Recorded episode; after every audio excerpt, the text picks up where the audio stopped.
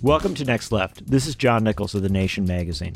When I first met Pramila Jayapal a number of years ago, I knew she was someone to watch. She wasn't in Congress, she wasn't even running for Congress at the time, but it was clear that she belonged in Washington. She had a background as an immigrant, an activist, and a state elected official representing her Seattle home that had prepared her to do what needed to be done in Congress to break the old patterns and to bring a new politics to Washington. So it was no surprise that when she was elected in 2016, she really did start to change things immediately. Within three years, she has emerged as the co chair of the Congressional Progressive Caucus, a lead sponsor on Medicare for All legislation, and the embodiment of congressional opposition to Donald Trump. Few members have risen so fast and accomplished so much so quickly, and there's still so much that she wants to do.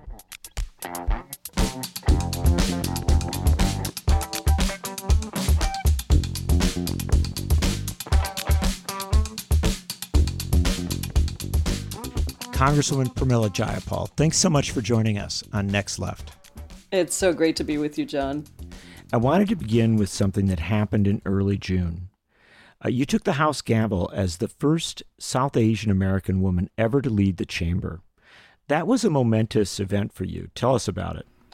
Well, honestly, the reason it was so momentous was because of the issue that I was presiding over. It was part of the rules debate for the Dream and Promise Act. And as you know, I've worked on immigration issues as an activist for so long.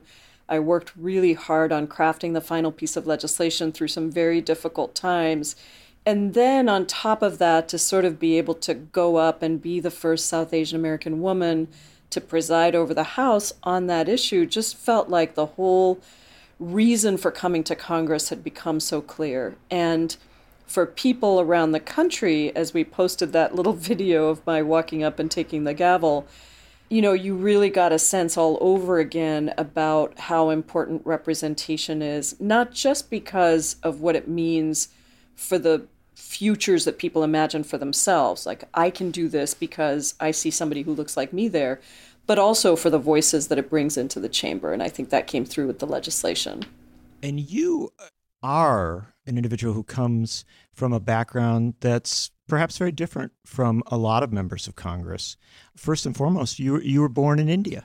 Yes, that's right. I was, and I think I'm one of only 14 out of 535 members of Congress who are immigrants ourselves, born outside of the country and then naturalized, new Americans, we say. And that's a real honor. So tell me about growing up in India. Was your family political? My family was really not political at all. Other people in my family have been. My my great aunt on my mother's side was actually the first woman gynecologist in India. She was very well known. She went into villages to really promote reproductive choice for, for women. And she wrote the OBGYN textbook that's still used in, in medical schools today my uncle on my father's side, who is, I think, the number two person in the labor department in Kerala. So Kerala was a communist controlled state, very, very progressive labor laws there. But my parents themselves were not political at all. They really were just about, you know, trying to make a better life, trying to make sure that we had good values, but they weren't political. Eh, Kerala is a unique region of India. As you say, it has radical traditions.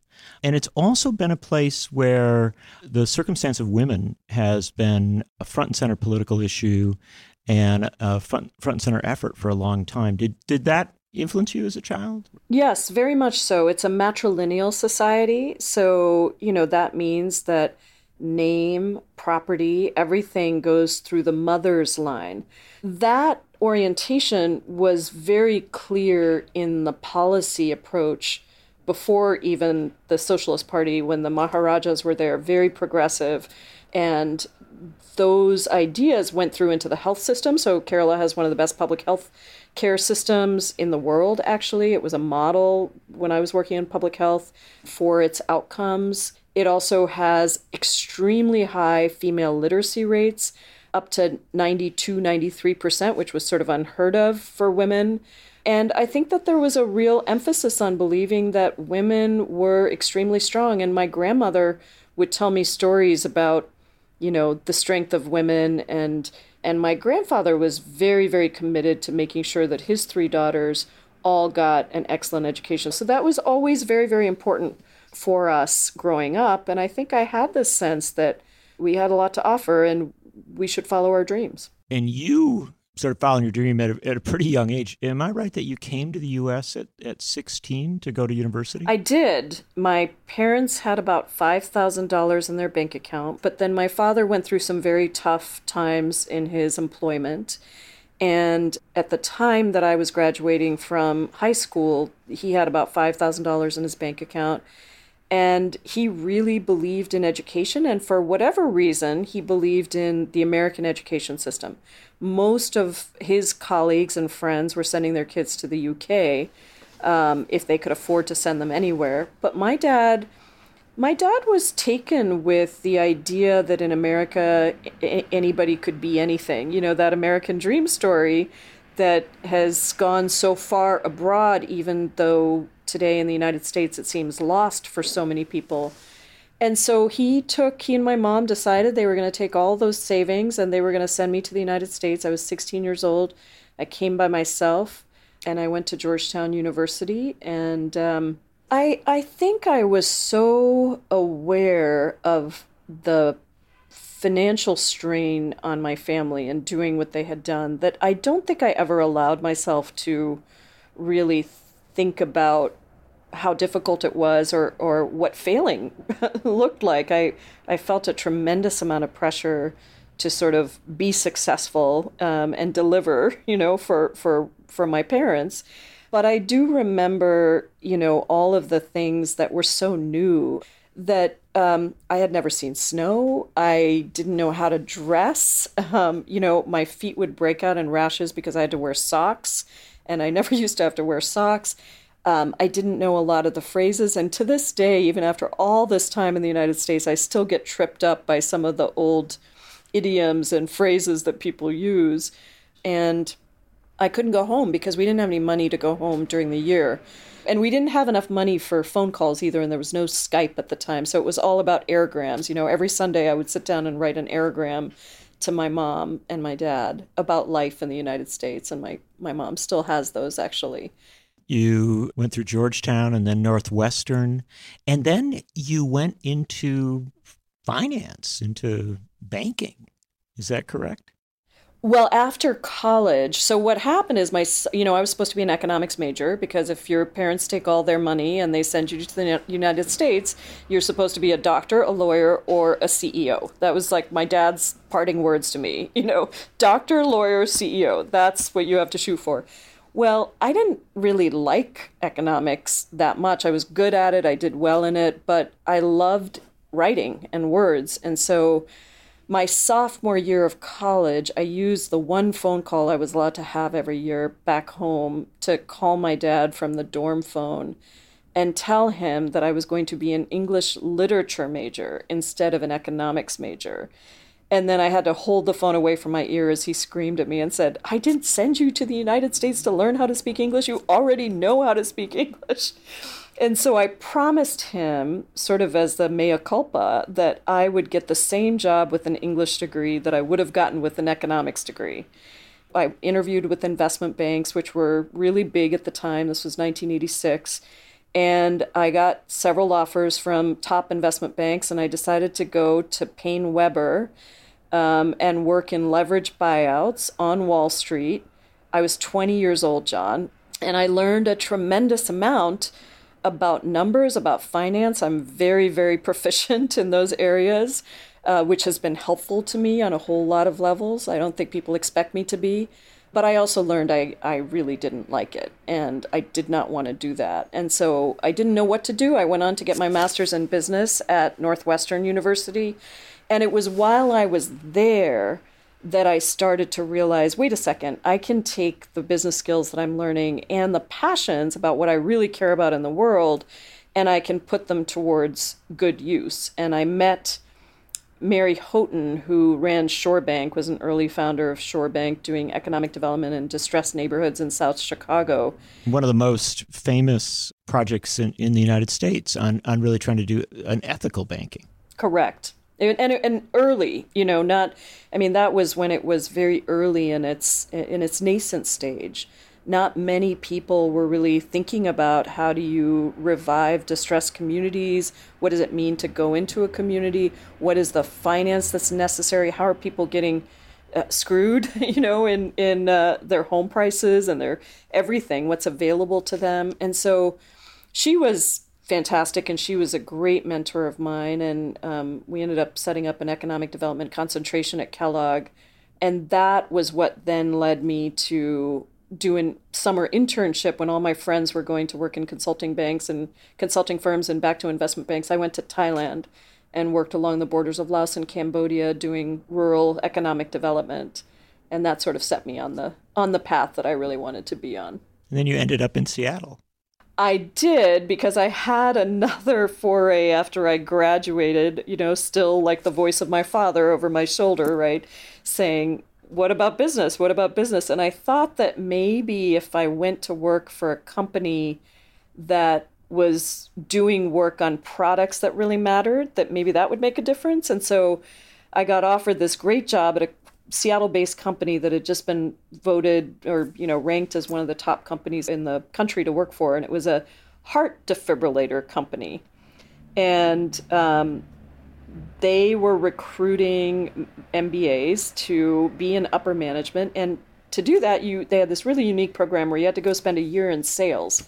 And so they put me in Cincinnati, Ohio. So I moved to Seattle because I loved Seattle, but I ended up getting transferred to Cincinnati, Ohio, where I was the first person of color and the first woman to ever be in that district.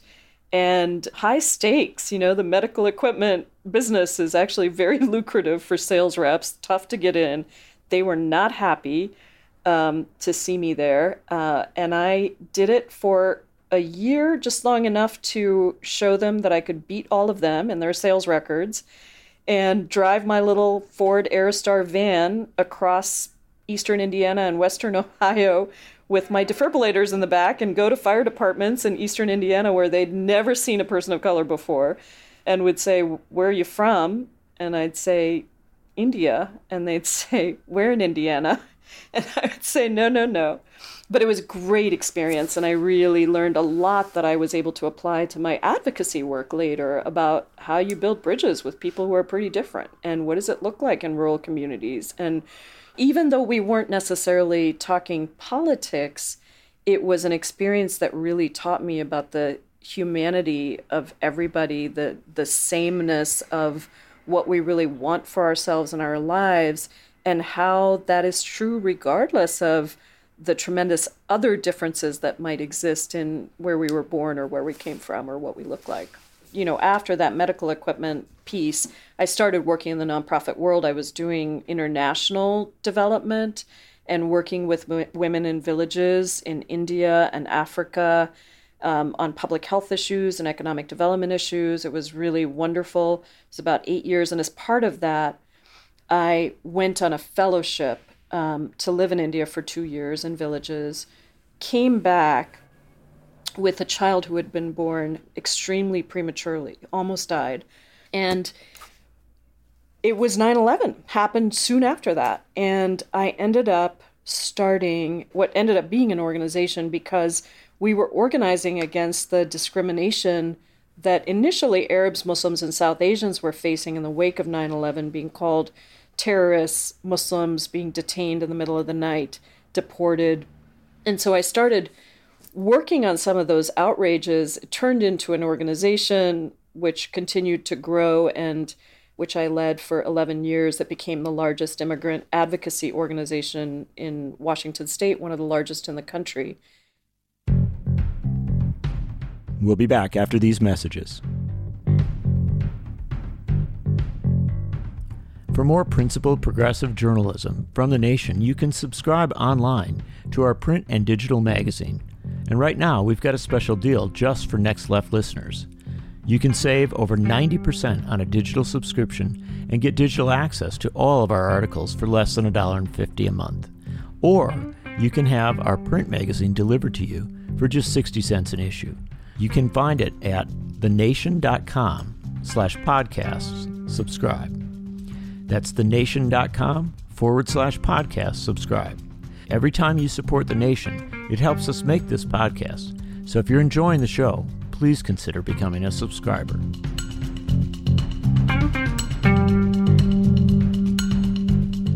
Now it's time for a word about Joy Reid, the MSNBC political analyst. She talks about how Trump happened this week on our sister podcast at The Nation, Start Making Sense, hosted by Jon Wiener, the coolest man in LA. That's Joy Reid on what it will take to beat Trump in 2020 on the Start Making Sense podcast. It's political talk without the boring parts. New episodes every Thursday at thenation.com or wherever you get your episodes.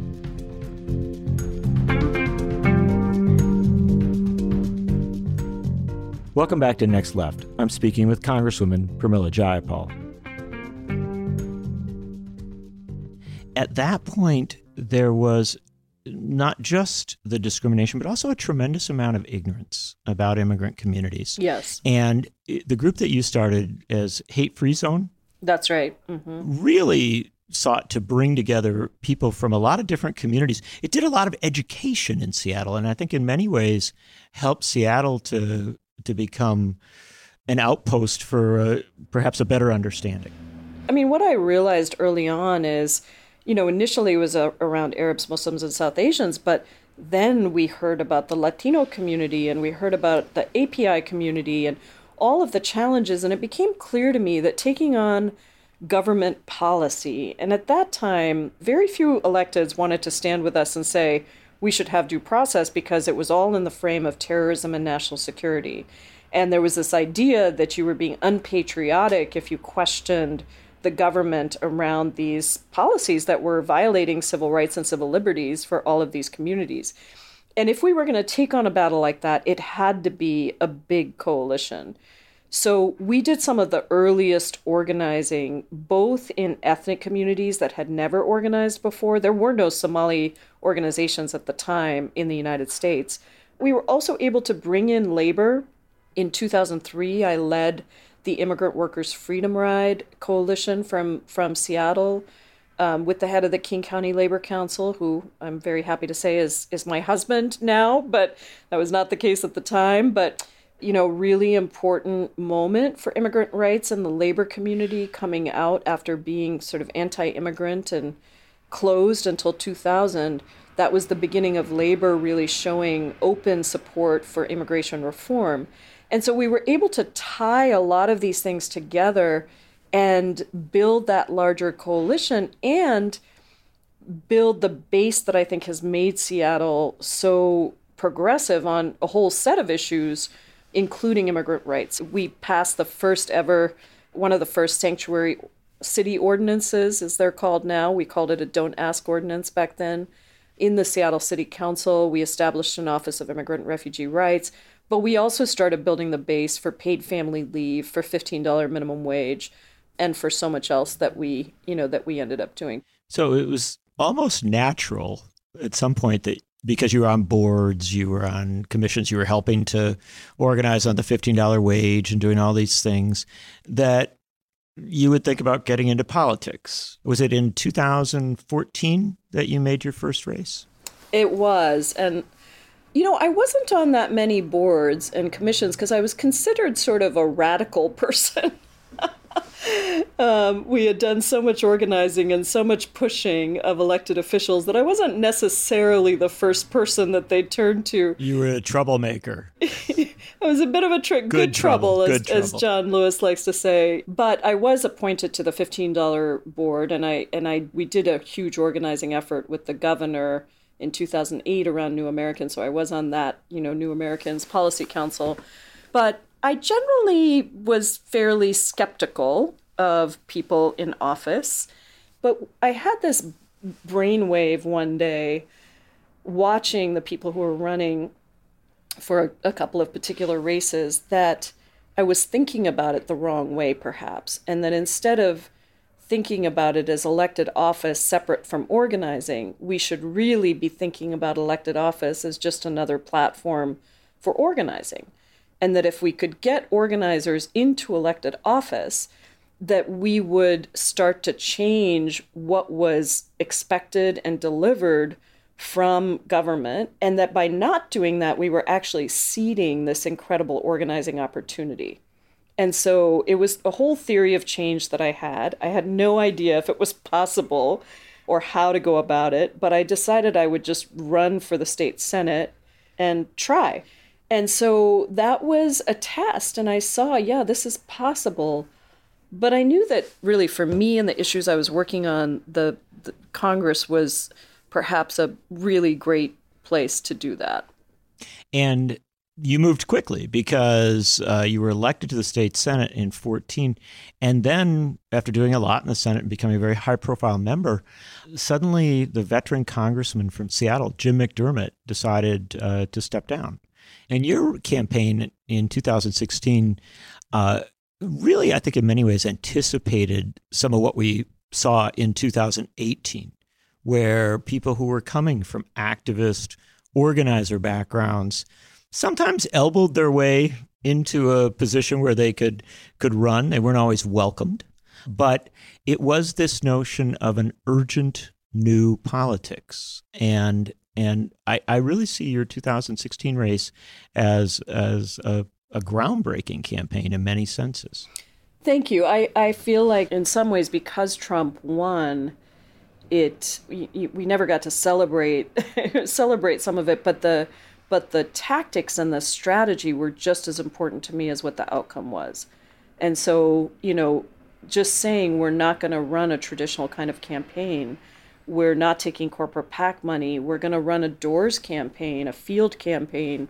I also, before I ran for Congress, I had endorsed Bernie Sanders. I was the first state elected official to endorse Bernie. And I endorsed Bernie because I was running on the same, many of the same issues he was running on, and I saw his consistency and I was excited by his boldness.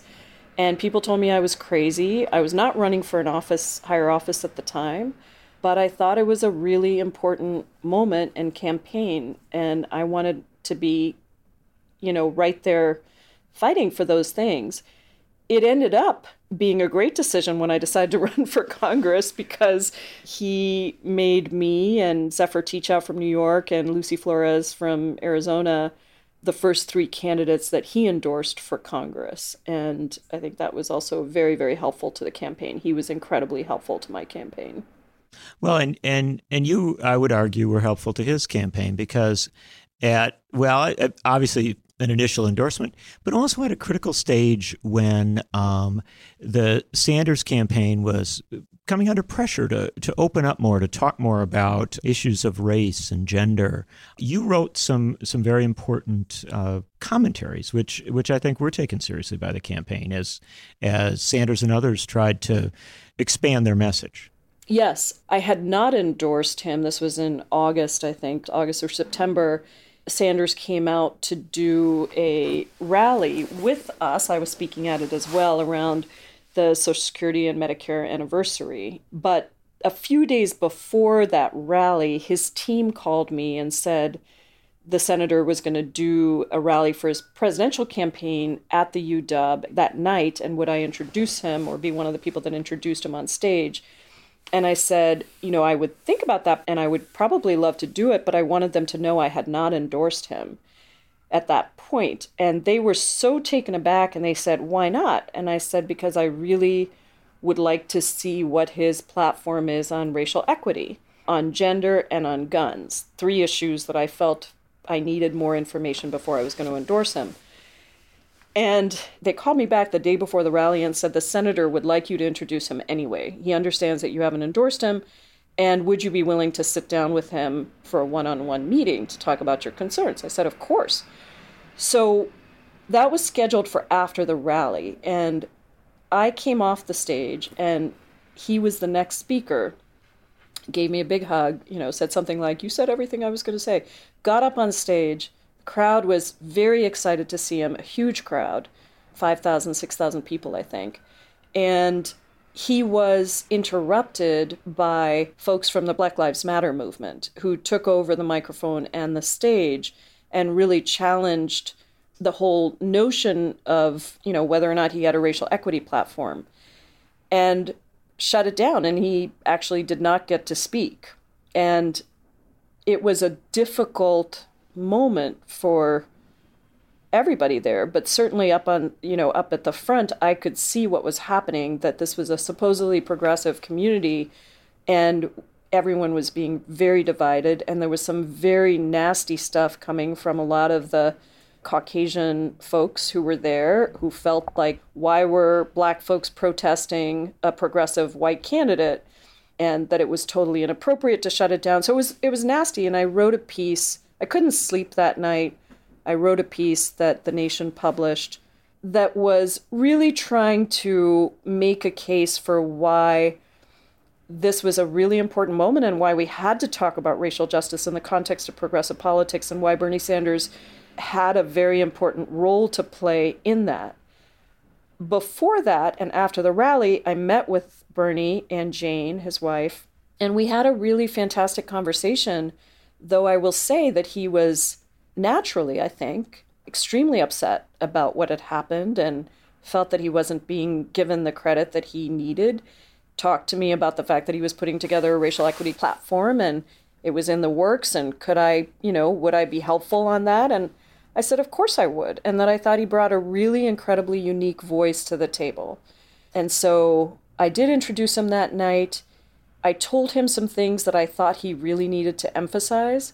He took them in and he said them at the rally, and he said them believing them, not just, you know, I think he did kind of, that was a turning point moment. I don't know if he would describe it that way, but I feel like it was.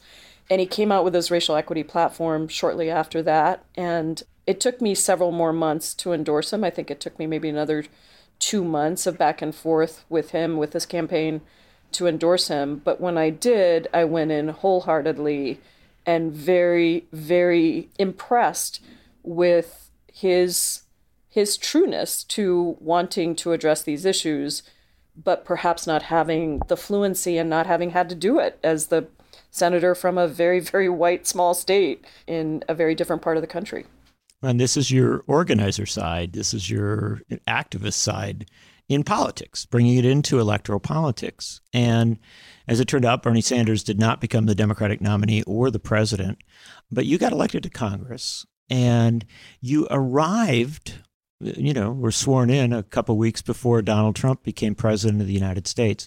And one of the most striking things uh, was that here you are settling into Congress, literally a new member, and then Trump does the Muslim ban. And you really threw yourself into that struggle. Yes, I knew it very well. It wasn't actually the first Muslim ban was was back after 2001. I knew all the players. I knew exactly the minute I heard about it I knew I had to take action and I needed to use my new role to do that.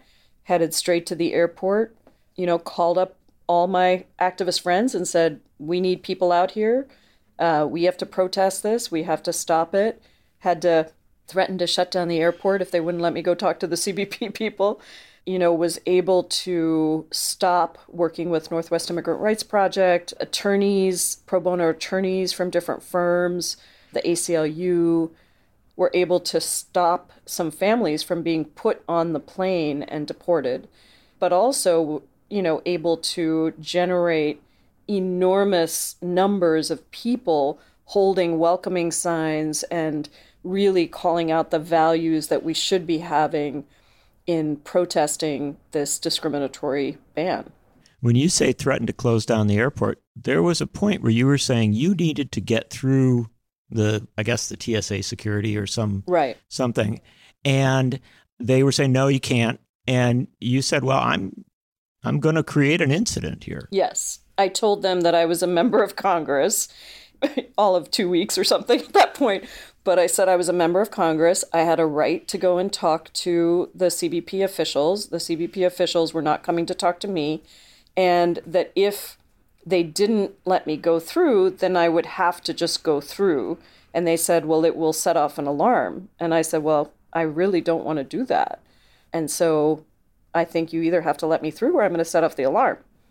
And they, they, um, they, they agreed to let us through, and several of us, and we got Senator Murray on the phone, and we challenged the CBP folks who were in charge there. And as we were there, the lawyers had also been working on a temporary injunction, which came through right as we were there. And that is how we were then able to stop the plane as it was on the runway, getting ready to take off from deporting some of the folks that were on the plane. Congresswoman Jayapal, that's a remarkable story of how a member of the House can be both an elected official and an activist. I'm interested. One of the things that you put a big emphasis on is culture and making sure that we don't just think about people from a policy or statistical standpoint. We also understand them uh, by the movies they like, the books they read, the music they listen to. Tell me, what's some of the music you've been listening to? Oh, yeah. I love music, and I have a lot of old favorites, you know, Stevie Wonder and some amazing Earth, Wind, and Fire. But I also have a 22 year old who is a musician and has been really keeping me right in the thick of, you know, current um, music that really reflects social justice and also features folks of color. And so, you know, incredible artists like Melanie Charles, who does really remarkable jazz, and Bad Bunny, a wonderful Puerto Rican artist named Mima. Some of these folks are just doing such amazing music. And because of how music can get out there, you know, you don't have to be on a major label. And all of these folks are bringing voices from the ground and beautiful music at the same time. So that's my little quick playlist of what we were listening to as I drove my 22 year old partway across the country after they graduated from college. That is a great playlist. Congresswoman Jayapal, I want to thank you so much for joining us on Next Left. Thank you, John, for all you do.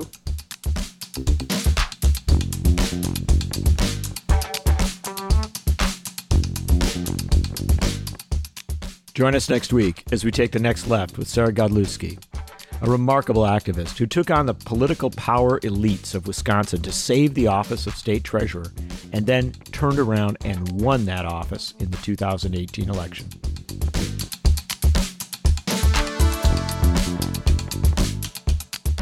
This episode of Next Left was produced and edited by Sophia Steiner Devoy.